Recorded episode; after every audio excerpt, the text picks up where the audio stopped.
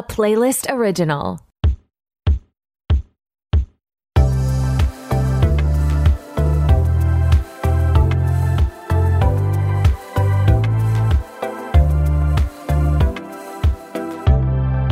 Hey, what's up? It's your host, Tori, and who is ready to be petty?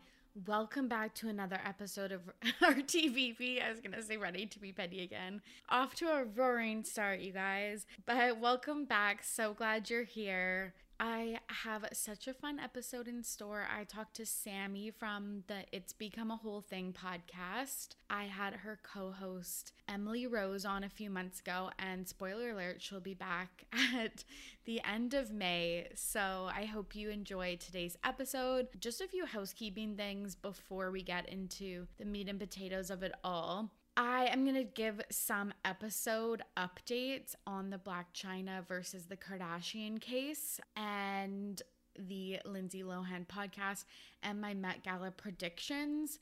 So stick around to the end of the episode just for like some more up to date things. I think I've said this, but I usually record the episode early in the week and sometimes, you know, things change midweek. So I want to just include like my most up to date thoughts. So you'll hear those at the end of the episode. And I am recording an episode with Kelly from the Boobies and Newbies podcast. She was on my pod last year. She covers romance novels, but also loves reality TV and pop culture. If you have any questions or comments for us, or if you want us to cover like books or anything, let me know uh, at RTBP podcast. Slide into my DMs or leave us a voicemail on SpeakPipe. We record May 2nd. This comes out May 1st. So, you know, if you're in those, that percentage, that small percentage of RTBP listeners that listen day of, God bless your soul. And yeah, slide into those DMs. Last thing, or two things I wanted to say. One, just thank you. I feel like I have been feeling a little bit like unseen. Is that a word? I don't know. Like just not not not appreciated, but like just a little bit lost in like work and I live alone and haven't been able to see my friends as of recent, but like I can always count on you all to like DM me your thoughts or say that you liked the episode or like laugh along with me. Um, and I just appreciate it so much. And I know I don't say that every episode, um, but I truly mean it. I want to do some type of like merch or something to celebrate you all, to celebrate RTBP's 100 episodes coming up in July. So, again, if you have any ideas for that, you know where to find me. okay, I think it's time to get to the show. Without further ado, here's my conversation with Sammy. I'm back with a very special guest. Sammy P from It's Become a Whole Thing is here. Sammy, how are you? I'm great. It's a beautiful sunny day, so I'm feeling the the vitamin D. How are you feeling after your brunch? Yes. Oh my gosh, the same. I was like, the birds are chirping, the sun is out. I'm a different person than who I was last week. yeah. like, I just feel like as Canadians, like, because we get such distinct seasons, I just feel like seasonal depression is rampant. Oh yeah. Nobody's nobody's getting the required D. Um and I wanted to no, we're not. I wanted to ask you what you had for brunch at your special brunch.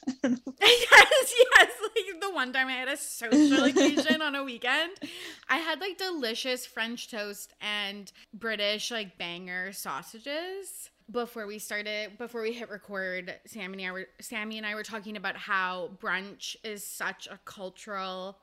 I feel like people don't get it it's a cultural phenomenon for the Victoria and Vancouver area, which is where I live. But like I feel like people listening to this will be like, okay, like brunch is popular everywhere.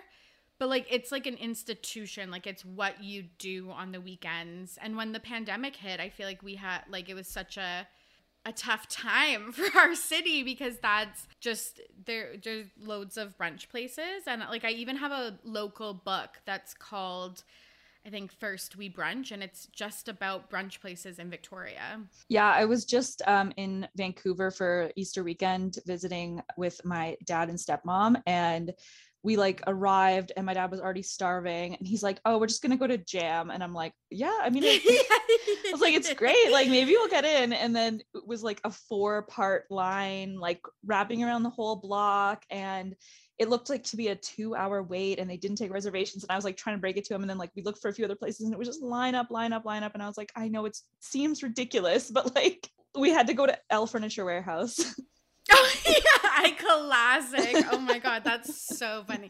Yeah, you definitely have to like map it out and like nowadays I like won't stand in a line for 2 hours like I would in university, so now I like only go to places that will take reservations. Yeah. I'm a reservation hoe through and through. Oh, me too, me too. Because I'm old. Like I have yeah. to like eat at a certain time I, and I don't want to stand. I expect the VIP treatment. I need to be escorted yeah. in, like straight yes. to my table. My knees hurt. Yeah. Yeah, exactly. Okay, and I'm learning a little bit about you. Do you live in BC? I thought you were in Quebec. No, so I live in the interior of BC in the Kootenays and Emily used to live here and then she moved back. So now the pod is kind of like our way of like staying in close touch and like gossiping weekly. Okay, I love that so much. I I've never been where you are. Yeah, it's a it's a great place to visit. So tell the listeners a little bit about yourself and and the podcast that you co-host with Emily, the aforementioned Emily. um yeah, so Emily got famous on TikTok and then started a pod and brought me along as her bestie slash co-host. And we do a Patreon episode every single week together and a main feed episode now and then. She also has other guests. Yeah, I, there's not much too exciting about me. I just have like a regular job outside of this. like, um, me too. Yeah, I I work at a youth center. I've used to work in politics, and I've worked on like a film set before as a producer. I've had like I love to like quit jobs every year and try something different because of my ADD.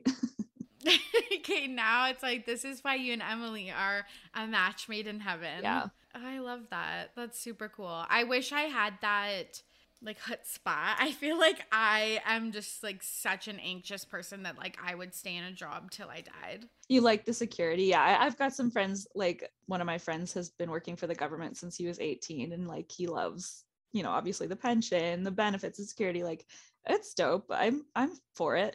yeah, I don't know. Maybe one day we'll see, but I love that about you. And on your pod, you talk about a lot of the we have a lot of crossover, but I feel like you both get like really into like the facts and like all of the itty bitty details about even like some of the darker sides of Hollywood and pop culture and celebrity gossip and stuff. I, I feel like I'm kind of try to keep it a little light, but and people are probably like, ah, last week you just talked about like abortions and stuff. But it's like it's so nice listening to you both weekly. Just do deep dives onto on people that yeah, I want to hear about. Yeah, thank you so much. It's like it's a constant back and forth between us because I feel like I'm a bit of a ghoul, so I love to get like into the deep dark details like you know, and Emily is more likes to keep it light.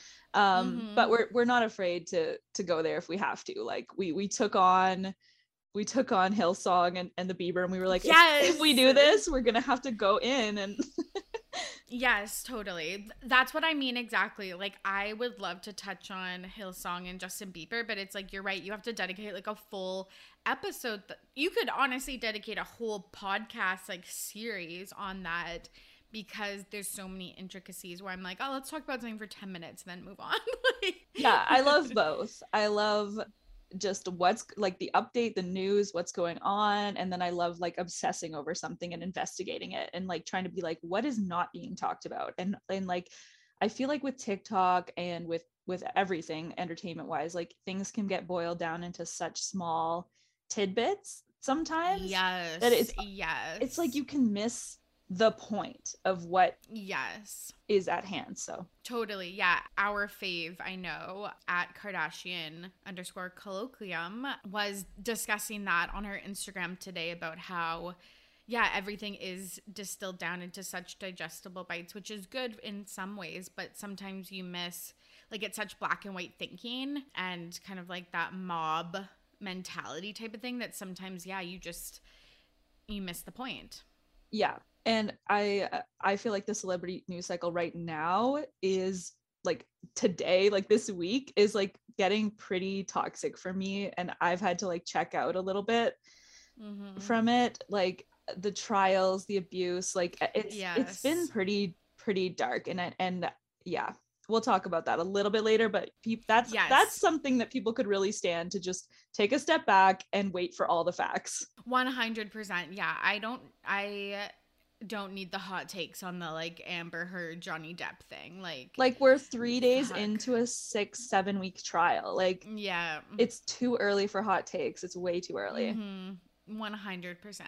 So today we're going to talk about a lot of fun things. I feel like this episode came together. I was like, what do you want to talk about? Because yes, I'm avoiding the Johnny Depp and Amber Heard stuff. So I'm like, what else could we talk about? But we're going to talk about the Kardashians and the versus Blac Chyna court case. And then we're going to talk about Lindsay Lohan's new dating show that was suggested by a listener. And the Met Gala is uh, next week. And this episode premieres, I think, the day before. So we're going to memorialize some uh, predictions and see maybe if they come true. Um, then, of course, Sammy's going to nominate a Pettyweight Champion of the Week and share her This Week in Petty story. Let's dive into the Kardashians court case. So, I feel like, honestly, this came out of nowhere. I feel like I heard that Blac Chyna was suing the Kardashian family a while ago. Almost, it feels like years ago at this point. And then it has finally gone to trial uh, and we've seen the the court drawings from hell. Honestly, I kind of like them. which we'll talk about. But just like some of the like um upfront, if you haven't been following this, the gist of it is is that Blac Chyna sued Kris Jenner, Kim Kardashian, Khloe Kardashian, and Kylie Jenner over the cancellation of her reality show Rob & Chyna for $108 million in lost earnings. So basically, she's alleging that they had signed a deal for season two, but the Kardashian family put a kibosh on that with E because of their relationships with E. And the Kardashians are saying, no, Blac Chyna and Rob were together. That was the premise of the show. They broke up in between season one and filming for season two. So obviously it would get canceled. Right off the bat, what do you think about that? Um, oh my gosh, so much. I mean, like you said, it's interesting that Rob and E were not named in the suit, and Kourtney and Kendall also skated by. so like, yes, I was like, fucking classic Kourtney and Kendall. Like, of course they're not in any of this because they're not anywhere in the Kardashian dealings. Yeah, I mean, I can see how she thought she had a case if if you think someone told someone to fire you and then they did, like you can sue for lost earnings. But then the case has just unfolded in such a messy way that she's made herself look so much worse than before. Like I didn't know the stuff that's come out in this case. Oh my god, I I didn't know it was that bad between her and Me Rob. Me too. Me too. I vaguely we're gonna get into some of the details and just like a content warning, we are gonna talk about some like domestic violencey type things. Yes, I low key kind of remember in the tabloids in 2016 because this is kind of when this was all unfolding. I kind of remember the TV thing, like her smashing the TV and the gingerbread house. And I do remember on Rob's Snapchat, and I feel like this is such oh a my god, you know where I'm going with this. He like, which this is so unhinged if you think about it. He recorded their shared apartment or house or whatever and it was just like completely empty. And he she had taken everything like even like the food in the fridge. He was he was like not live on soundtrack but making snapchat stories about it. It was wild. I actually completely forgot about that and then you unlocked it for me just now. I, it was like freshly vacuumed and i remember him going around yeah. being like it's empty she smashed the tv it was kind of like ron from jersey shore also made similar videos being like oh my ex did this and that and and she left me and stuff so yeah yeah i forgot how messy rob was on instagram and snapchat Totally, because he's just disappeared, like literally, probably since this. So for five or six years now, he's hasn't been in the news or like barely even seen. He's like a recluse, which is kind of sad to like live your life that way. But yeah, all of these details are coming out and more, and it's yeah, it's it's been wild. So they had broken up, and apparently, uh, Blac Chyna had written in a document that they had parted ways, but now she's saying that the signature is hers, but she didn't write it.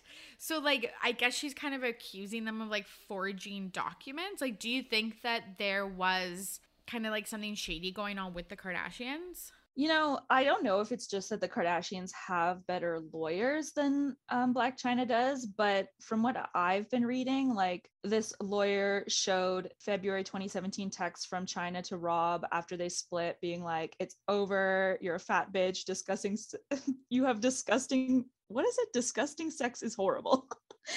oh my god. And so that said, these texts came on the same day that E executives were still trying to save the show but before the deadline to renew came up, Chyna filed a restraining order against Rob. So I if that if before they were even renewed or the deadline had come up and she filed a restraining order, like obviously they're not together. Obviously they can't film together.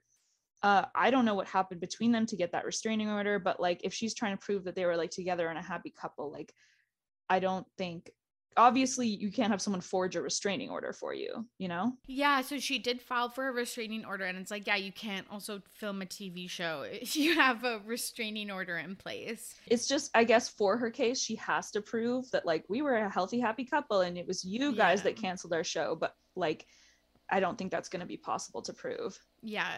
Do you think that this is one of the first instances that we're seeing kind of the evil side of Kris Jenner's management tactics? She texted the e showrunner, we need to ditch this bitch yeah i mean that text is it doesn't make her look good that's for sure. Um i feel like i've seen the evil side of kris many times over the years. Yes yeah um, yeah yeah. and even in like the most recent episode where she just is like where she's on the tarmac at the airport and she just starts screaming to no one in particular close the trunk! Close the trunk I am shocked that they let that go to air. It's just one of those small moments that just makes that shows you someone's character, you know, that they think 100% that you have the fucking gall to yell at your chauffeur to shut the trunk. Yeah, like they don't know his name and and Khloe has to be like, "Sir, can you shut the trunk? Like I'm sorry." You know, like it it it just shows like everyone that isn't them is like just like trash. Trash. Yeah. Yeah, absolutely. Yeah, you're totally right. And then like for the fact that it was literally just a call to Travis to discuss Kourtney's engagement too. Yeah, like I thought it was going to be something so serious and stressful that she was like acting under out. duress. Yeah. Yes, yes, yes. Yeah. I was like, oh God, like maybe this is the Blac Chyna stuff, or maybe it's part of the sex tape stuff, or like there's something that is making her act this rude and dismissive. But no, it was to discuss the like fucking Malibu location for Travis's in my opinion, fake engagement because I am still saying that they got engaged before that privately. Well, yeah, maybe. I mean, they were obviously so like, we're gonna get married. We're gonna get married as soon as we can. Like, it's not like it was a surprise engagement. They are so obsessed with each other. Oh my god. Oh my gosh. Yeah, you're totally right. So, um, my guest on the episode that just came out today. So now, when you're listening to this, it'll be a week past. Bailey was saying that it's wild to see how this has gone to court and they haven't settled. And maybe that's why I'm just like, oh, this is so interesting that we're seeing the Kardashians in court and see, seeing kind of their the inner workings of their company because usually I'm sure they've been sued before, but they all settle outside of court. Yeah, I mean, I think they've got a really powerful legal team. And obviously, Kim has some legal knowledge herself. So she's feeling empowered. And like, I think they were like, can we win this case outright and not have to pay her a dime? And they all thought yes. And I agree. I think they're going to win this case, like, and not have to settle. So, and I think it, you know, is a principle thing. Like they really probably hate Blac Chyna and don't want to give her a penny. And yeah, I mean, so far they're winning, like in my opinion. Yeah, 100%. I feel like the Kardashians, like, not that I want them necessarily like to suffer in life, but just like, yeah, you're right. This, like, like the way that they're talking to people and like, I don't know. I just feel like they get no backlash or just like Yeah, it's hard. I don't like exactly root for the Kardashians. Exactly. Um, so it's like I'm sure many people have like more substantial cases against them that are like more in the right, you know, that I, I wish could get what's coming to them. But like like having this drug out in court and having like to hear Blac Chyna admit, like, yeah, I did like put a gun to his head and wrap it yeah, around. She is totally in the wrong too. 100%. Yeah, in this case, like yes. And like she's also been like clowned on recently when she like posted like I've I've had to sell a couple of my cars and I don't get any child support and like blah blah blah and then like both her baby daddies were like yeah I tyga for- and rob they said I pay for everything and I have my kids 5 to 6 days a week. Like yeah I didn't realize she didn't have primary custody. Like she she's just digging like a hole for herself unfortunately, I think. 100% yeah so i don't want to get into like the nitty gritties but you're right there is accusations of abuse that um, Blac Chyna wrapped an iphone cord around rob's neck held an unloaded gun to his head hit him with a metal pole when she was intoxicated and she said it was all done jokingly but kris said it was like attempted murder um, and then we we discussed about how um, she smashed the TV. Allegedly, she also smashed a chair into the windshield of his car. So really, there is no winners in this in this case. No, I I just think it's kind of funny how her lawyer described like the gun and like cord night as a raucous and flirty time. yeah, I was like, oh gosh, holding the gun, uh, unload a gun to someone's head, that that sure is raucous. Like I would, like, that's like guys, it's something that should never be done. yeah, one hundred percent. And to even allege that that's flirty or like sexy or Oh anything at all, like, is absolutely disgusting. No, people accidentally got shot that way all the time. 100%. There was also an interesting detail about this of something that it was revealed in this case was that Blac Chyna and Rob were both making 92k per episode in 2016.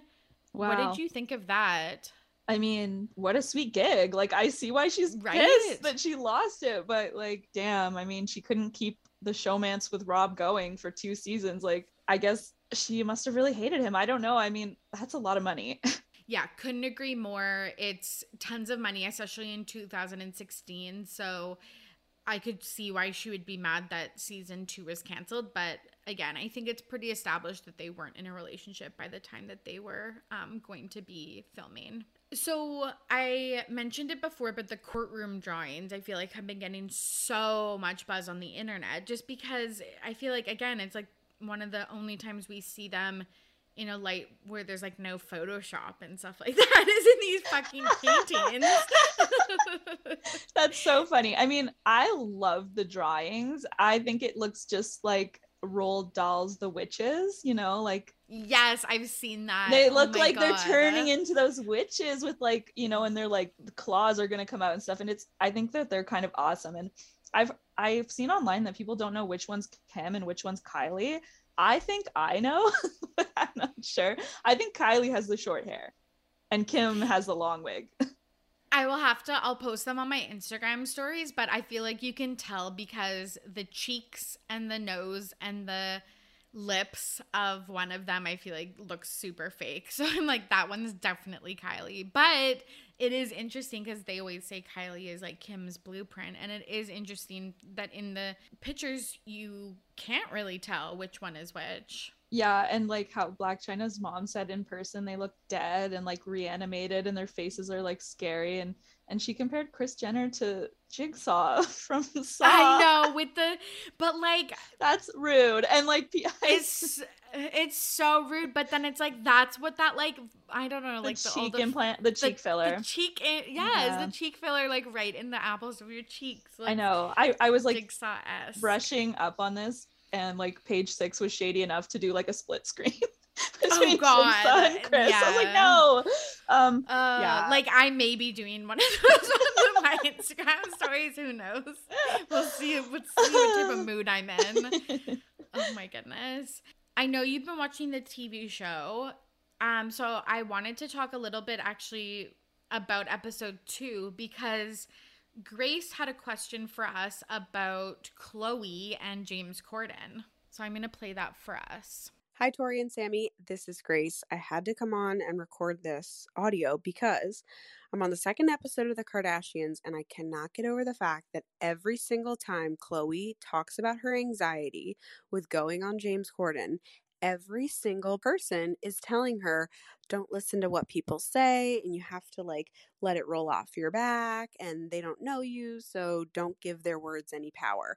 And it's driving me crazy because every time they say that, she says to them, Well, you know, it's not that, right? Like, she's like, It's not the show, it's not the host, it's just the aftermath. And they're like, Well, don't look at the tweets. And she's like, You know, but my life is surrounded by this criticism. She hears it from the paparazzi. I am begging people to understand that anxiety isn't just about letting things roll off your back. And I feel really bad that she keeps trying to explain this and no one is hearing her. And I am not even done the episode, and I think that they have talked about this topic five times so far, and every time the people's answers are the same. So I really hope that Khloe gets therapy because she keeps on saying she should.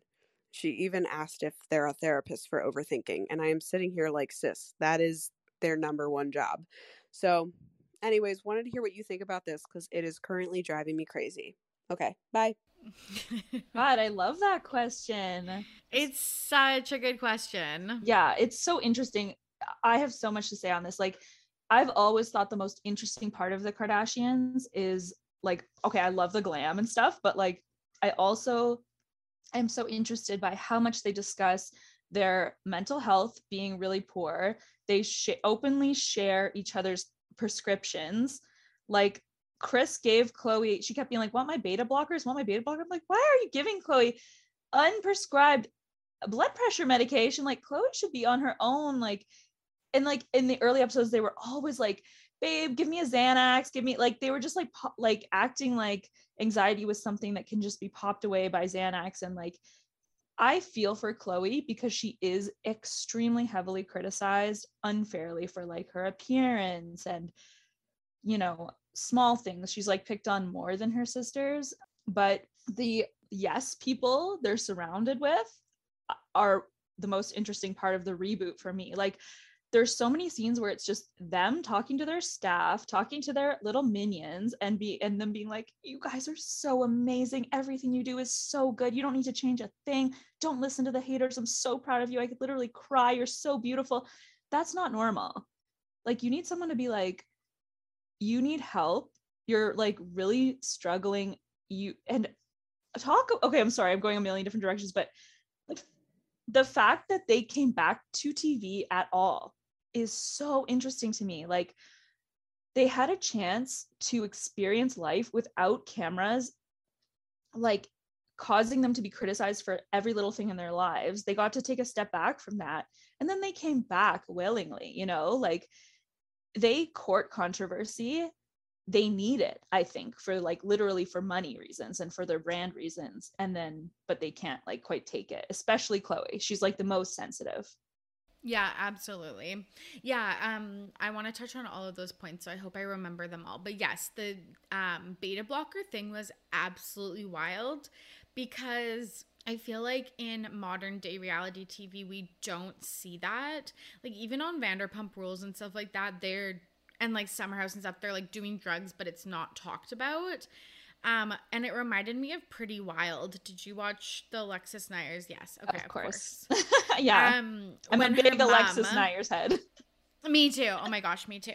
But when her mom was like giving her her kids anxiety medication and stuff like that, like again, not prescribed to them, and they were like 16 at the time, and Khloe is in like her 30s, so uh, not saying that that makes it any better, but like I guess both parties are more knowledgeable on what that means to be taking that medication than a 16 year old, but yeah, absolutely wild that that was discussed. And like, I haven't dug too much into what people are saying online about episode two because I watched it a little, like I just watched it this weekend versus like on Wednesday, Thursday. But so far, I haven't heard anyone talking about that. And I'm like, that is so, that nonchalant attitude to taking someone's prescription drugs is like absolutely wild. Yeah. And just the way, like, and even she's telling Malika, like, I felt like I was having a heart attack. I felt like I was literally having a heart attack when I saw the paparazzi were waiting. And like people are just like, babe, chill out. Like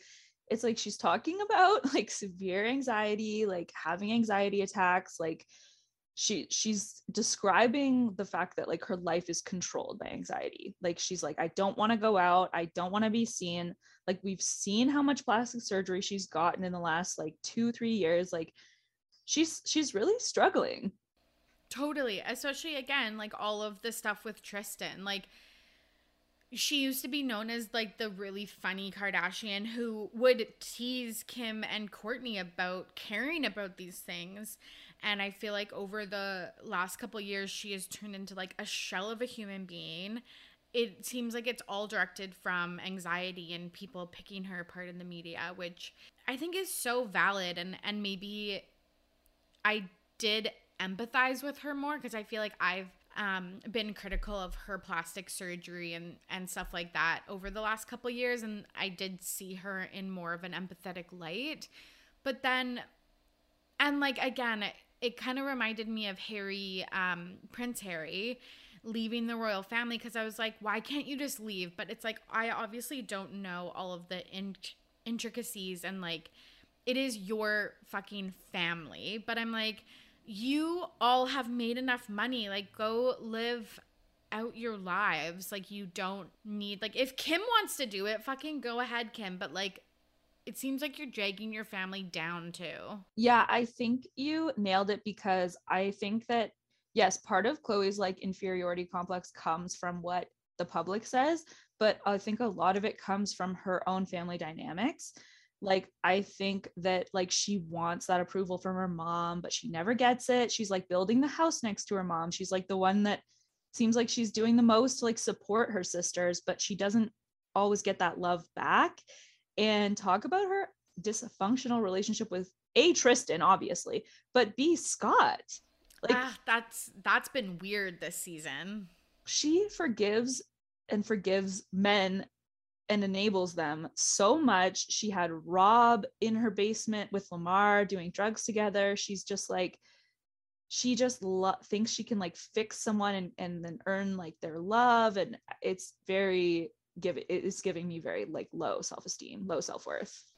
100% and again like i think that plays into like the the plastic surgery and stuff but and the photoshop the excessive photoshop but it makes me so sad also because I do feel like it's like everyone called her fat when she was growing up and then she lost all the weight and now everyone's calling her too skinny and fake looking and stuff and I just feel so bad that it's like damned if she was herself damned if she did something to change that. Like it it's really a lose-lose situation Totally. And then and people are like that to Kylie too because she changed every part of herself to like fit into what society wanted her to be and then and they, now and then they clown her for it but yes at the same time Kylie is not really in the spotlight as much as khloe like khloe has always kind of carried the show like she will like give the sound bites and like push the story along. Yeah, she'll go ghost hunting with Tristan when they need a C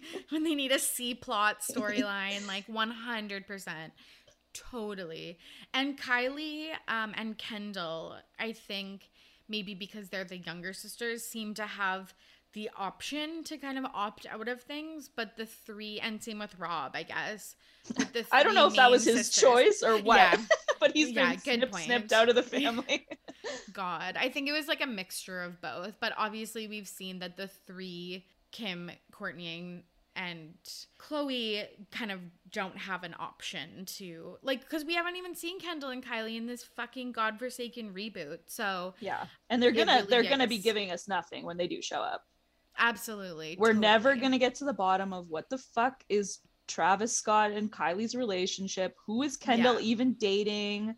Like we're never going to get to the real like okay, this court case for example. Obviously they would have known about in the fall. I would love to hear about that. Well, I guess you can't maybe really talk about an active case, but I just even want to see a lot more of their like day to day. But again, it, we just have these like set up conversations over lunch or whatever that just it's I'm already tired of it because Yeah. I was already tired of keeping up and this really this episode 2 showed me that it was the same and not much different from the OG series. yeah, the first episode had more juice. Like I guess we've Yes. got we've got Pete Davidson coming.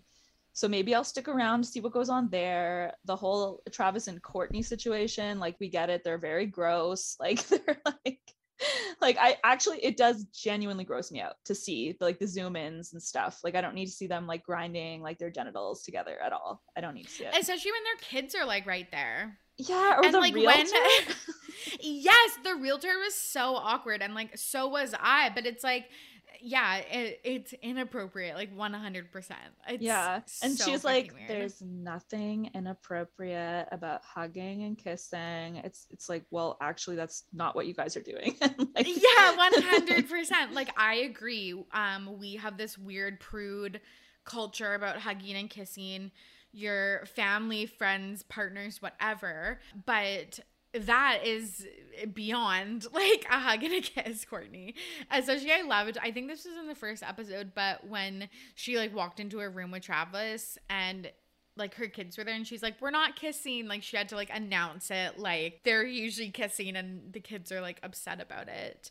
Just to go back to our question from grace though is like and something that you said to sammy was like yes it's annoying that people are just like oh just chill out just laugh off the haters like all of that stuff because like yeah that's not realistic and that actually isn't probably a lot of the like root causes of her anxiety. But then also how so there's people being like chill out but then yeah there's also these people around them that are just saying that everything they're doing is perfect which i think has brought them to this point where they think they are invincible and they have this like superiority complex that they can't hide anymore um like in this tv show um, or them riding the rides at Disney and having everyone wait. Like it's just maybe more out in the open and it's just so fucking obnoxious.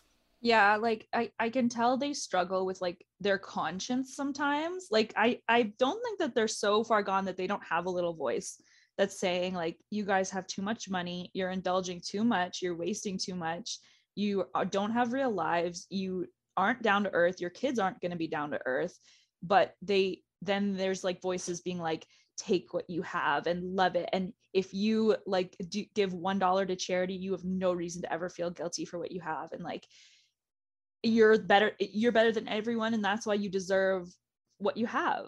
Like it, it's like i see them struggling with that and like even when like kim's on the phone and she's like we have all the money and all the resources to burn them to the fucking ground and khloe's like snapping for her she's like yes like we will use our money to bury people like yes queen. Like it's like such toxic like girl boss capitalism that they get into over there. 100%. And you're right about their staff feeding into that. Like I did appreciate like I kind of teared up when Mario, her makeup artist, like long long time makeup artist was talking about how far she's come, but all the other people that were just like this is like like I don't know. like okay I, I think her friendship with mario is cute like i do love yes, them me too, me too. I but it was like that cute, but- other like her designer or like her stylist that I was like this no, you're hyping her up for like no reason. they're all they're all kissing her ass mario too like i get it he loves her but like every every scene they were having someone almost cry about how amazing they were and that's not reality like 100% 100% just because you also know that it happens all the time versus like yeah i guess like at a big event like snl you would want people to you know like reflect on how far you've come and congratulate you and stuff like that but you just know that this is like an everyday routine for them. They just have severe like inferiority and superiority like issues. At the same time. Yeah. oh my god. Moving right along um because i feel like i'm kardashianed out This was brought to me by a listener, Catherine, at always underscore striving underscore for underscore better. She was talking about how Lindsay Lohan is probably in, or possibly in her comeback era because she is hosting a new show on Prime, or she's not hosting, she is narrating a new show. It's called Lovestruck High, and she is starting a new podcast called The Lowdown. So, what do you think about these like kind of pivots from Lindsay Lohan? I'm excited to see her back out there. Like, her voice sounds great. It's really improved. Like she was sounding really rough a few years ago and I thought maybe her like smoking had like ruined her chance of like ever really acting again and stuff. So happy to see she has a pod. Good for her. She's going to get a steady paycheck. She's she's got a show um I of course I want to see her back in the movies and Dream World maybe another song. oh my god, another album. another album, maybe some soft choreo. Like yes, I, you know, I know she's not as you know as young as she used to be, but she's still got a lot of fire inside of her. And I will be watching her Hallmark Christmas movie on Netflix Me for too. sure. yeah.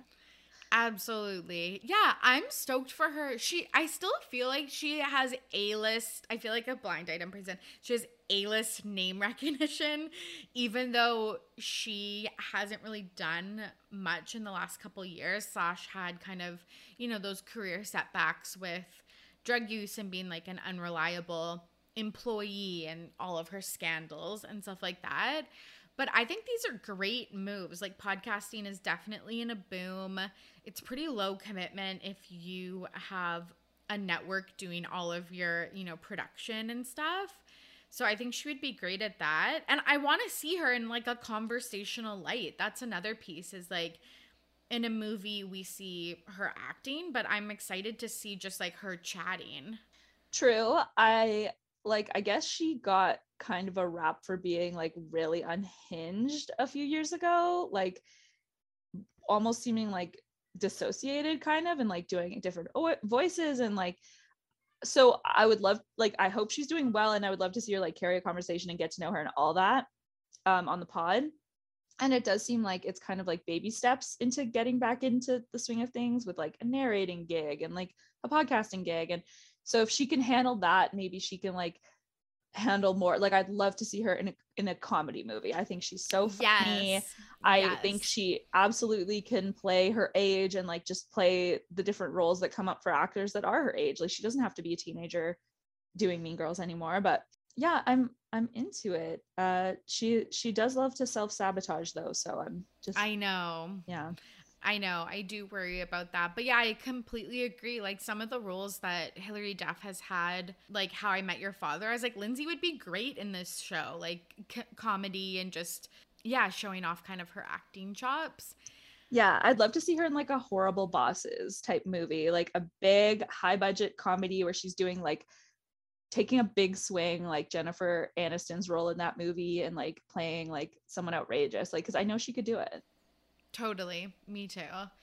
The TV show looks weird at best. It is like so okay, so if you haven't seen this trailer, I'll put it in the show notes. It's absolutely wild.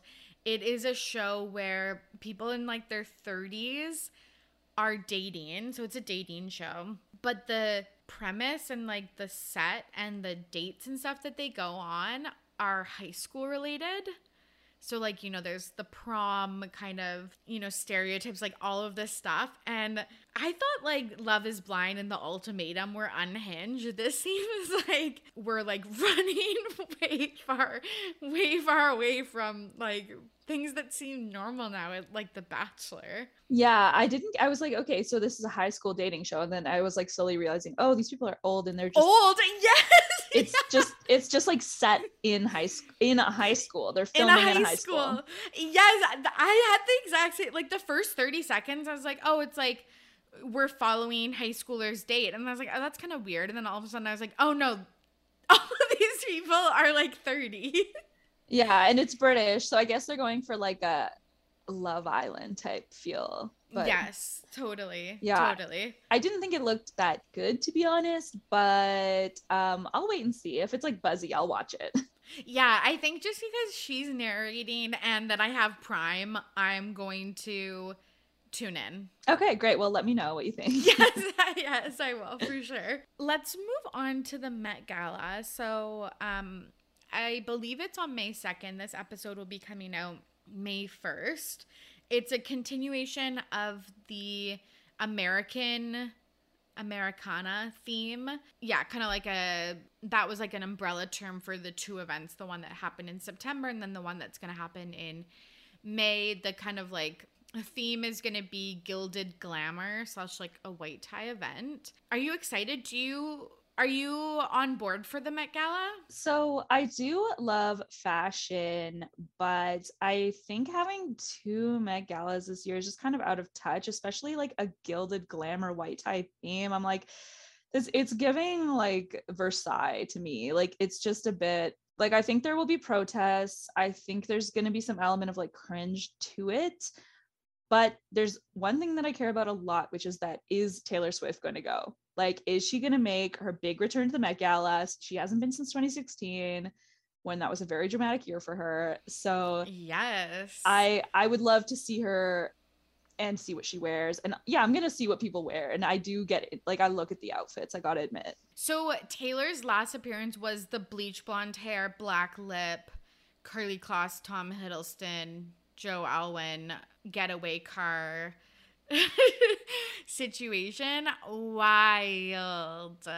Yeah. And and like people are like, oh, she'll probably come because her bestie is Blake Lively and she's one of the four hosts. So Yeah. we'll see.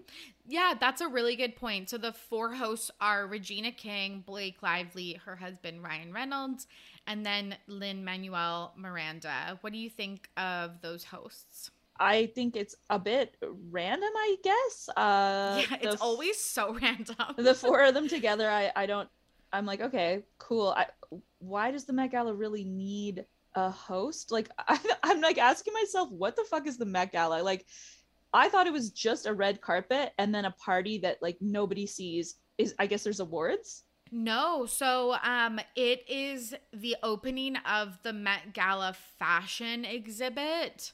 Okay Like the season for that. So they get to walk around the exhibit and then attend the party.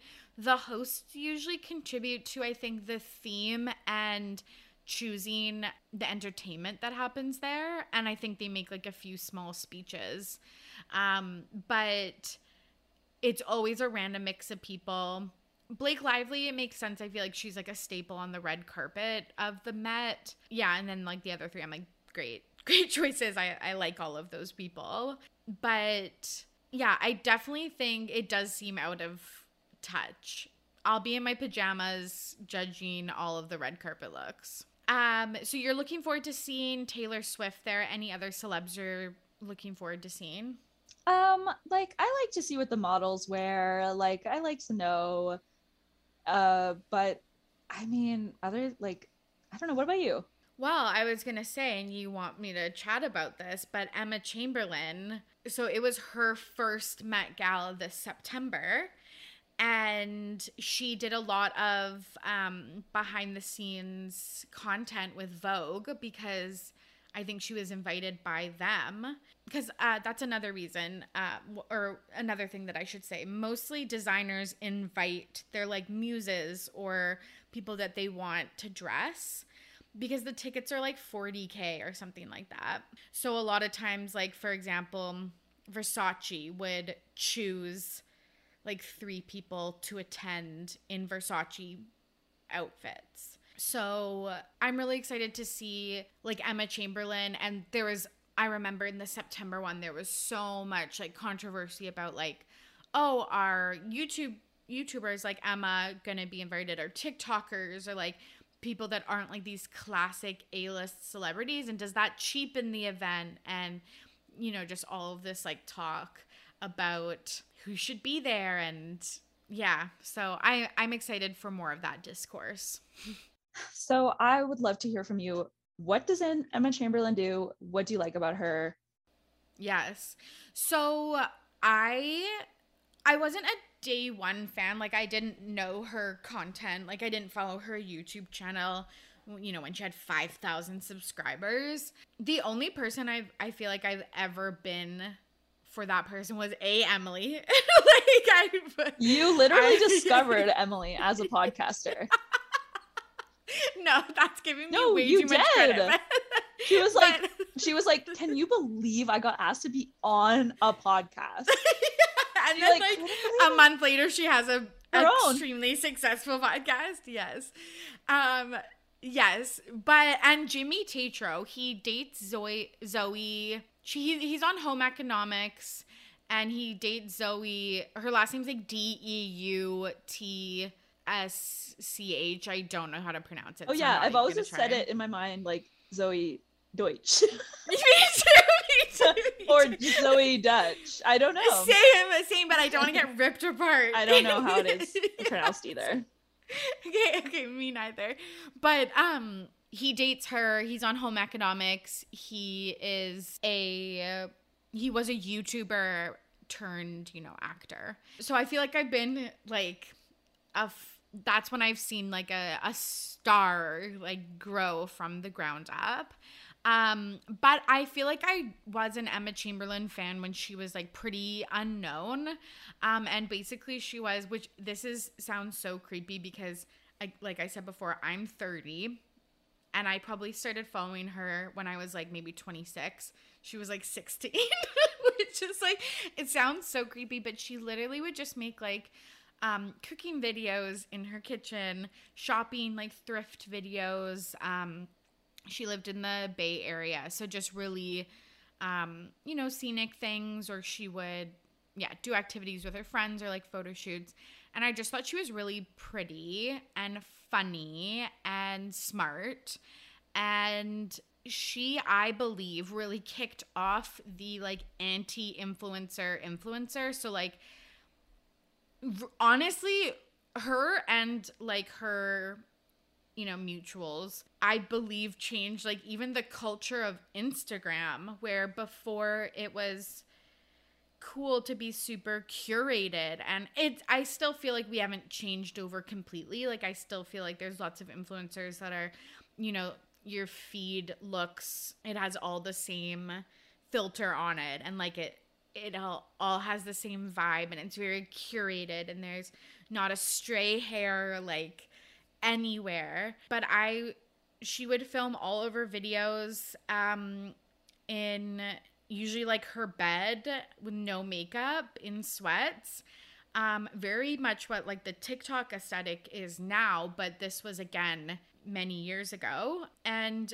she was really just real and open and honest about things that she was going through um like depression and anxiety and finding out what she wants to do and pressures from YouTube and to create and like all of this stuff. And so yeah I've always really just enjoyed her content. It's very different than all of the other content that I consume. Right now she's taken a break from YouTube. She has a podcast and she's yeah kind of been picked up in the fashion world. She's the face of Louis Vuitton and she's done a bunch of stuff for Vogue and she has a coffee company, Chamberlain Coffee, and she is the face of Cava, which I think is like a salad, kind of like a sweet green salad restaurant in the US. This is probably way too many details than what you wanted to hear about, but but Um, this is this is like that was kind of like the summary of like her career and Yeah. So where do you keep up with her now? Do you listen to her pod?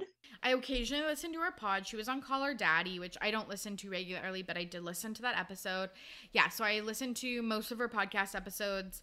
She just recently stopped posting on YouTube, so I follow I would follow all of that TikTok and Instagram. She's dating this boy named Tucker who's a lead singer in a band called Role Model. She was just in his music video and they made their red carpet debut. And the music video is like kind of cringe. It's just like it's shot where it's like just the back of her head walking down like a street. She's in like a puffer jacket with like, you know, a canvas tote. And he's like walking backwards, so it's facing the camera, and he's like singing the lyrics that are about her to her. and it's he's a little bit cringe. okay. like or a lot cringe, but um I get it. I think she's like a hipster cool girl, like very influential aesthetic wise Yes. and very influential. Like I swear to God, we all wear Air Force Ones because of her, and like, like uh, tons of the Y two K stuff. I feel like have come back not solely because of her, but her and her mutual Gen Z influencers. okay, cool. Good to know. yeah, so hopefully she'll be at the Met Gala this coming year. Yeah, her second one, and hopefully she's just and we see some behind the scenes content. hmm And you wanted to chat to me about Riverdale. I Yeah. haven't watched Riverdale since season one. What the fuck is going on with that show? Oh, it's just gone off the rails. Like I just sat down and like I hadn't watched it in like months and I sat down to do like a mini binge yesterday when I was just like feeling like I just wanted to scroll my phone but also take in content on the TV, you know. Yes, that is my like. if you know me, you know I have like six screens going at one time, just so I don't have to think a a pesky little thought in my head. yeah, exactly. I needed to numb all thoughts. So Yes. and I was in Austin. Oh, that's my partner. He comes out of the bedroom. He's like, "What the fuck show are you watching?" Every two seconds, they're talking about something completely different. And was You're like, like, great question. there's literally right now there's plots about superpowers, gang wars, solving homelessness, demonic possession, witches, exorcism, kidnapping, racketeering, gambling, and more. Like, and every there's like these just these little two second scenes that'll just be like, "Are you gonna quit the gang? No, it's time to declare war." Next scene. "Ah, I can read minds and like Why? Oh my god. Oh my god, it's so funny. I'll see the occasional clip on TikTok and I'll be like, is this the same show that I watched back in season 1 and it like completely isn't. It's so weird that they went the like magical route, mystical Yes. route. Yes, it is weird. They started as a murder mystery and they've gone completely off the rails. You can tell that the actors hate their lives. Yes. I feel like the moment that it really diverted was there was an episode where Archie was attacked by a bear. and ever since then, it, there's just it's it's been wild. Literally, Lili Reinhart, blink twice if you need us to come save you. Like they film in Vancouver. Sammy and I can go to Vancouver and rescue you all. Yeah, I hate that I've gone there so many times and I never see the cast. It's so rude. I like Same. uh, Same. My cousin saw KJ Apa at Kits Beach, um, tossing like a rugby ball with I think it was the actor that plays Reggie, the Reggie 2.0, not 1.0. Yeah, I can see that Um, them being friends IRL because they're both like, you know, buff athletic guys. Yes, yeah, they were like keeping fit at the beach. Yeah. but um, that was it. I I I don't know anyone else that uh, have bumped into them, which is such a bummer. yeah, just TikTok tells me like, oh, they're always at Starbucks. And I'm like, well, not when I'm there. So I know, and um, Lili, Madelaine, and Cam, yeah, Cammy. They are always since they live together. They're always like, "Here's our move in, like to our Yaletown apartment. Like, here's us putting together like our IKEA furniture and stuff like that." And I'm just like, "Oh, that's." We know all those places. Like, that's right near us. I feel like people in the US don't get that, but it's like when it's in Canada, I feel like it's a big deal because it feels like nothing happens here. yeah, true. I mean, yeah, a lot of movies get filmed in Vancouver, but they try to make pretend like it's not Vancouver, and that's that's hurtful. Yes. Just set it in Vancouver. Damn. Do you think if I started watching like whatever's like season six of Riverdale, I would be able to keep up with it, or do I need to go back to season two? Well, okay, I wouldn't recommend anyone going back to season two, but um i'm trying to think oh and there's like betty is like she works for the uh fbi and she's a serial killer hunter like what? What the it. fuck? Have they even graduated high school yet? yes they did a flash Okay. forward so they're a little older but um i don't i don't okay. even know when to recommend because there's these a few episodes you might have to avoid where they go into an alternate dimension Is this Uh, when they're singing? No, that's I think in the real dimension. oh my god, I can't. I absolutely can't.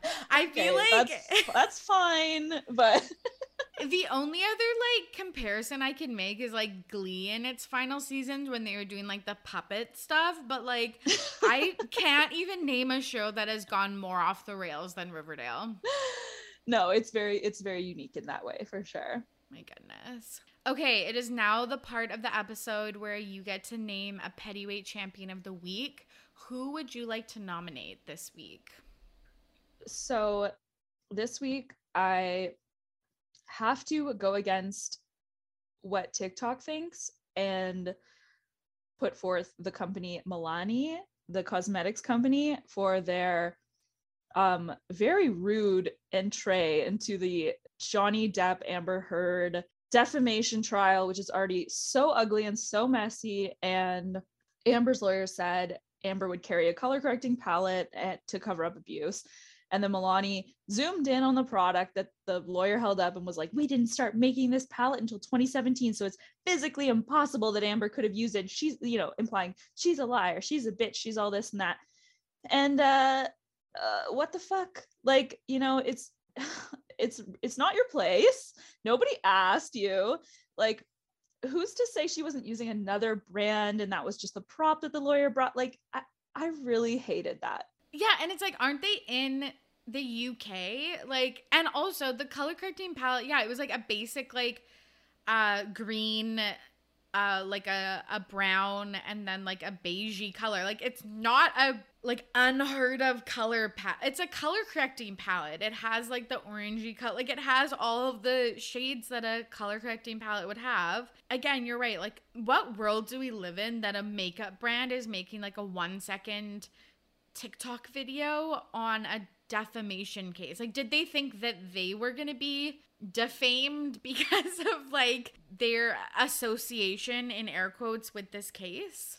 Like, I just feel like the social media intern, like, was watching the case, saw that it was the brand, and was like, oh my God, I know how I can go viral. And like, wade into this like extremely controversial, extremely misogynistic thing that's going on right now online. And like I have a similar palette that's from another company. I like who the fuck cares? Did the lawyer say I swear to god it was this exact one like time date it? Like I don't feel like they did and They didn't. it's just not cute for a makeup company to do something for views that is ultimately calling a woman a liar for alleging domestic abuse. Yeah, and I fucking hate this culture that we have become where corporations have social media accounts and then like do all of this viral content slash like you know roast each other like over Twitter and stuff. Like I'm just so over that fucking genre of capitalism.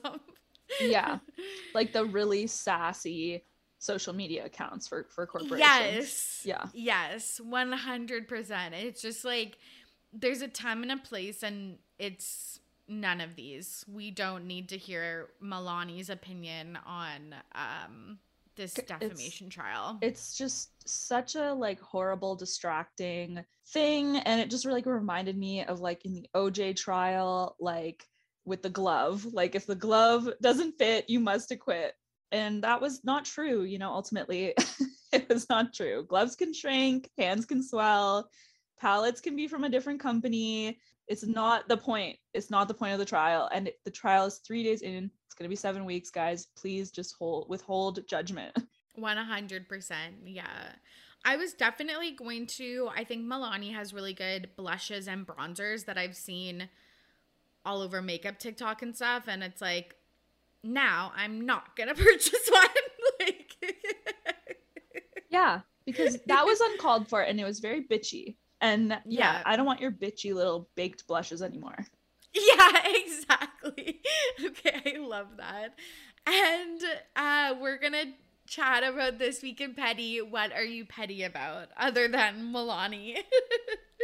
Um, I know I was like, okay, I was like trying and trying to think of a story that's like not too alienating to your listeners. like I was like, Literally. I'm like talking about how I don't know, just like sometimes I'm like no one's gonna enjoy this story, but it's what happened in my life, and I just want to share it. Yeah, I was like, should I talk about like burying a doll in the woods in an attempt to like exile my enemy from this town? Like, absolutely. No, that's a little too niche. So I'm just gonna. I just have like two little stories involving my bestie Nice. Richard.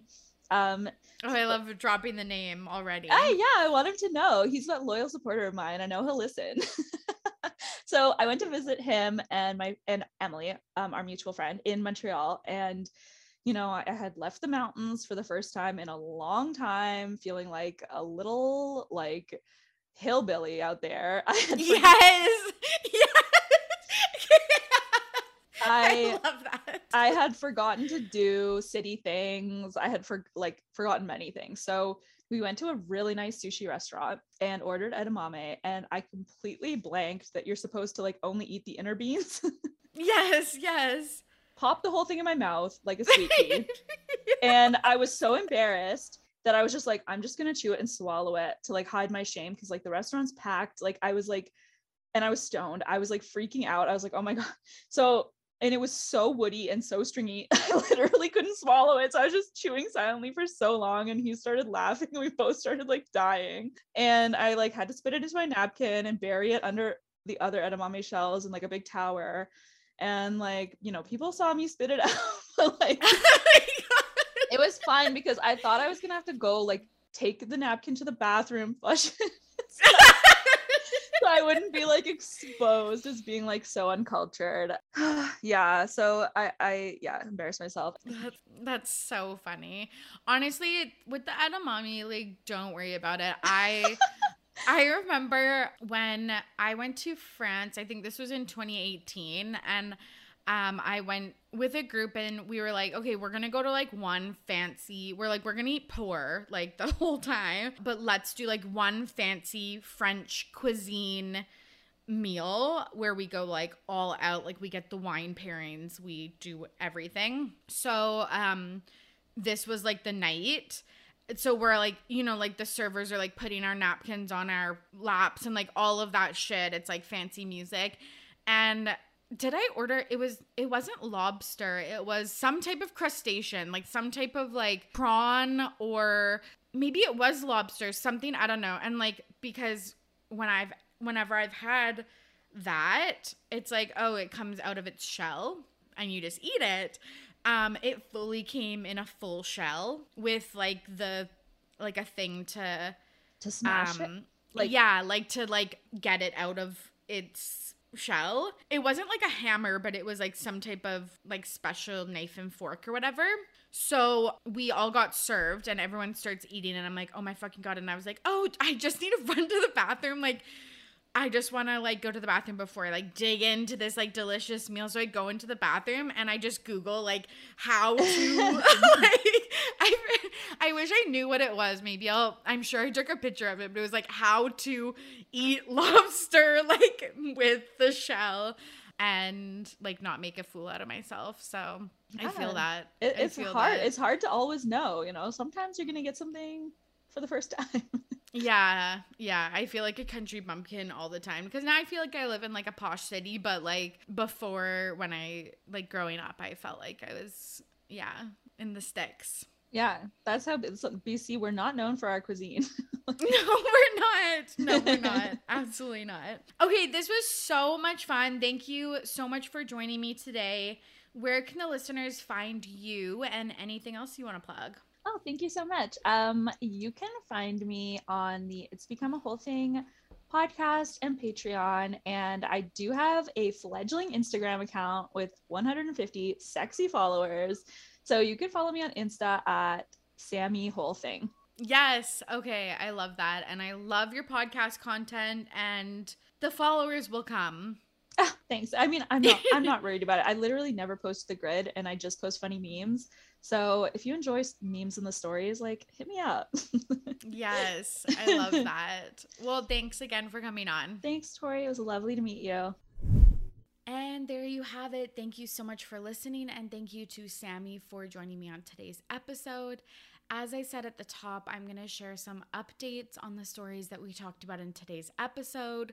Starting with the Blac Chyna case, there's been a, a lot of updates actually. Kim has been excluded from the lawsuit because Blac Chyna's team couldn't place her or uh, show that she was a part of getting Rob & Chyna canceled as the trial has wrapped up and it is now sitting with the jury. And I guess they have eight days to make their decision to see if they side with the Kardashians who claim that the show was canceled for like natural reasons. The couple had broken up versus Blac Chyna who said that they orchestrated it with like malintent. The other thing is Pete was at the closing argument. He dropped Kim off um, before she went into the courtroom. And then the other thing was on April 26th. I'm recording this now on, I think, the 29th. The Kardashians had filed for the whole lawsuit to be dropped. And I've seen conflicting numbers if it was 100 million, 108 million, 140 million, but they um, asked for the the judge for the case to be dropped. That obviously didn't happen. But on that same day, Kim released like it was like a full spiral, I feel like, um, about photoshopping. So she was accused of photoshopping her belly button in um, like a Skims. I wouldn't say it, ad. It wasn't like an official ad, but it was a picture of her in Skims, which basically is an ad. And the account at Problematic Fame, who I have mentioned, I think I first mentioned them in the Kardashians bonus episode where we talked about episode one, but they really highlight all of the differences between the pictures that are taken and then the edited ones that the Kardashians post. So, started off with the belly button and then it spiraled to the Kim and Pete at dinner picture. People were saying that she edited Pete's bicep, jawline, used like a heavy filter to like kind of remove the like dark circles under his eyes, like all of that type of stuff. And then finally, she addressed the Disneyland pictures, where again, I've talked about this fucking ad nauseum at this point, but where she photoshopped True over Stormy. Basically, she said that, like we thought, Kylie didn't want pictures of Stormy up. So, this was right around the Astro World tragedy. So, maybe she thought it was inappropriate because, you know, that she should still be like in mourning. So Kim really wanted the picture to be posted on our grid because Chicago was wearing hot pink pants and the theme of her page around that time was hot pink and like royal blue. So she edited Stormy's orange pants to True's pink pants, um, edited her face, and then like her little tiny hand um, she made darker to look like True's hand. So it's all really fucked up, but my fave at Kardashian underscore kolloquium, which I will never learn how to pronounce, highlighted that her shit posting, which like literally everyone was talking about, covered up the news that they were asking the judge to dismiss the lawsuit against them from Blac Chyna. So again, it's just all super, super suspect. And I was totally a sucker for that. That's the only thing my timeline consisted of. And that's like the only thing I cared about until I had saw MJ from that account post. So that's really interesting. The other two quick things about the Kardashians is Ray J. We talk a little bit about in today's episode the second episode of the show. And in the third one, Kim gets the sex tape back from Kanye, who gets it from Ray J.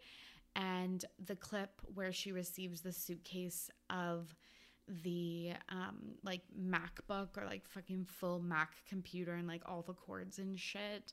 She it went viral and Ray J commented and said that this was all lies. So I'm hoping he elaborates on that because it's just really confusing. I'm wondering if the lie part is just like the actual hardware because MJ from Kardashian underscore kolloquium pointed this out in her Vogue article also that it's like uh it's 2022 like I doubt that the only copy or like the original copy or whatever is on like a fucking huge computer that you need a full suitcase to carry around like I'm sure if it was on that originally it has been moved to a flash drive or an external hard drive or something, but that's not as sexy as and exciting as Kanye rolling up with like a full fucking suitcase of Mac products. So I wonder if he means the whole story or if he just means like the actual computer. I don't know. Because I thought Kim's reaction was really real. So yeah, I'm just curious. Let me know what you you all think of that too. And then the last thing is is that MJ I want to also specify this is not MJ, uh, Kris's mom, but MJ Corey from Kardashian underscore kolloquium um, has been writing for Vogue about the Kardashians. She does a piece of like the three things that stood out to her. Um, she's always theorized that the Kardashians have um, seen the content sh- that she makes, but it's like, you know, it's like they could or they could not. But now that she's writing for Vogue, it's like there's absolutely no fucking way that they aren't seeing this. And it's wild, I feel like that even the that Vogue is is producing this or letting this content be on their website since it can be extremely valid, but criticism of the Kardashians, who obviously are a big part of um, companies like Vogue. So yeah, let me know what you what you think of that. That they're reading uh, really thoughtful, um, thought provoking, intellectual um, criticism of of themselves, and that Vogue, a company that supports them, is also supporting this endeavor. So, okay, last two things. The Lowdown by Lindsay Lohan. I listened to the first episode with Bobby Berk and I just wanted to say I love her. I loved the episode. She was so charming. He was so charming. She seemed like a legitimate fan of Queer Eye. She was so talented at interviewing. Obviously, she has picked up skills over the last couple years. Her questions were good. You could tell that they were prepared and she kind of had like a script, but it didn't feel bad. It felt really good. So I'm really looking forward to her second episode. If you tuned in, yeah, let me know what you thought of it. And then finally, Met Gala predictions. I'm very excited to see who shows up. But DeuxMoi, our favorite, or one of our favorite blind item accounts, posted that Kourtney, Khloe, and Kylie are all confirmed for the Met, which is really interesting because Kylie, um, I don't think has been in a while. Khloe has never gone. They they said she was too C list and she like feel like responded to those claims over the years. And Kourtney, I feel like, is like the it girl with Travis of red carpets right now. So it kind of makes sense that she would attend her first Met Gala. So yeah, fascinated to see who shows up from the Kardashians. It didn't say Kim, but maybe that's just because Kim is such a given at this point. I'm sure she'll be walking with Pete but I think I didn't emphasize this enough. I am so excited to see if Taylor Swift will be there, as we talked about. but I just don't think I w- showed how excited and uh, thrilling that would be to see her return to the to the Met red carpet. Maybe I'll post some pictures uh, from when I was at the Met in New York. looking looking very similar if I was gonna be attending a Met Gala. JK, I looked uh, like a little mole rat. It was so fucking cold. And I was like in a big like puff jacket. Okay, anyways, it's been so nice. Thank you so much for listening. If you want to follow along with me on social media or comment on any of the stories that I covered in today's episode, Message me on socials at RTBP Podcast. And I hope you are safe and healthy out there. As always, I'm your host, Tori, and I am ready to be petty. See you soon. Bye.